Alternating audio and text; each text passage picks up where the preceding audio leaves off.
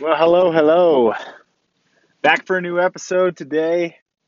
We are going to be talking about the top sporting events that exist in the calendar year. And I know some of some of you might not like this, but you're probably curious how I how I started on this, and it's kind of funny. So, um, when you're on Facebook, you, I mean, I'm in I'm in marketing, so I, I get a lot of ads, right? I visit a lot of websites, and so I get a lot of different ads. But I got an ad this weekend that I was kind of, I don't know, taken back by. I also thought it was a good, good marketing message at the same time. Um, well targeted, backed up by data, but I was still kind of annoyed by it. So you get ads in your like in your in your 20s. I'm I'm 32. I'll be 33 this year.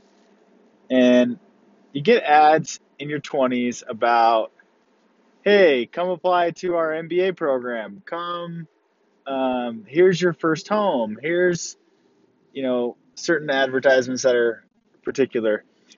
I think today or or this last weekend I realized that I'm no longer in my 20s because I got an ad today, and I, I saw it today, and I also saw it over the weekend um, for a, a, vasectomy. And the, the, the key phrase was um, I think it knows that I'm a basketball fan, and I think it knows that I have children. So I think it combined the two, and they said, uh, get a vasectomy and watch um, watch March Madness for uh, while you're down during your downtime, basically the time that you're recovering from your vasectomy.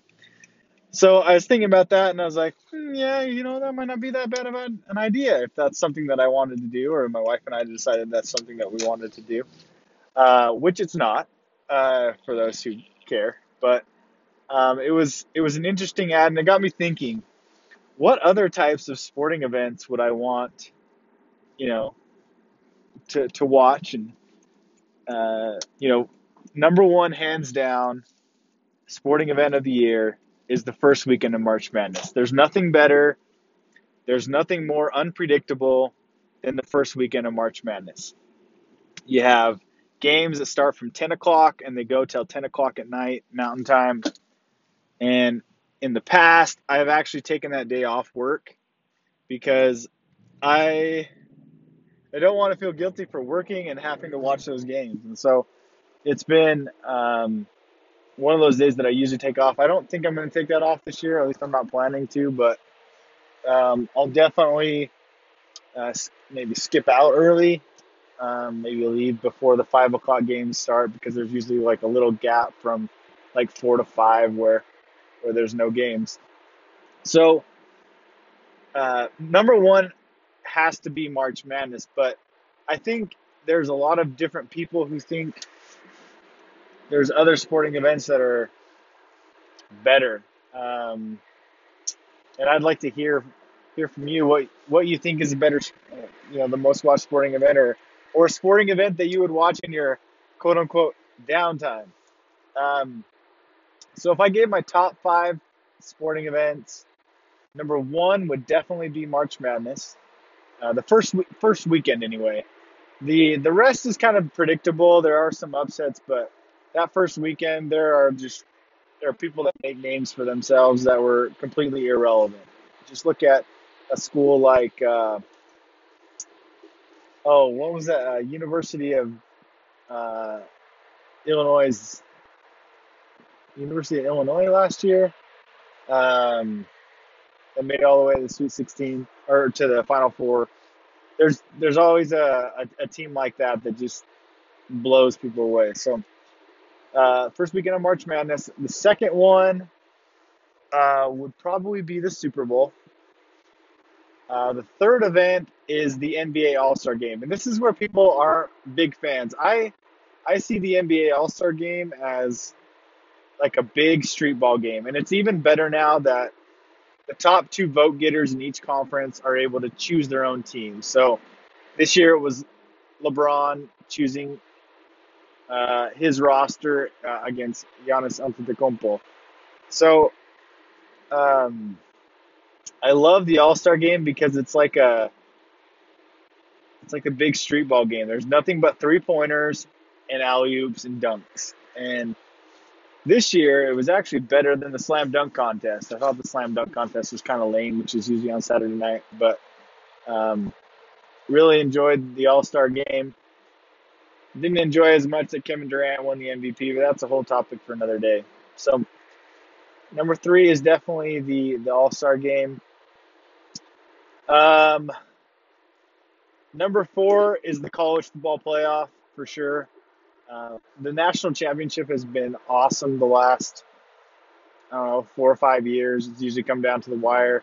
It's been Clemson, Alabama, but I don't care as long as it's a close game. I mean, a lot of people will complain about that, but um, aside from last year, most of the games have come down to either the final possession or final two possessions, or um, you know, not this year, but last year was um, the overtime win where they brought in uh, a freshman who hadn't played all year, and they bring him in off off the bench because the starter wasn't performing.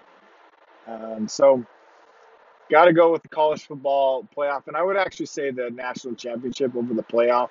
I don't think the semifinal games are usually that competitive, um, but the college football playoff final or the national championship for college football would be number four. And then the NBA finals would be number five. Uh, a lot of people think that's very predictable every year. It's going to be LeBron versus whoever or the Warriors versus whomever. Um, but I'm a basketball fan, so I love the the NBA finals. I would also put it pretty close. I mean, number six is going to be pretty close to, to the NBA finals. The, the national championship has has been pretty good the last few years as well. Um, and it's always good when my teams win. I'm a big North Carolina fan on top of being a BYU basketball fan. Realistically, I know that my Cougars are probably not going to make it to the national championship.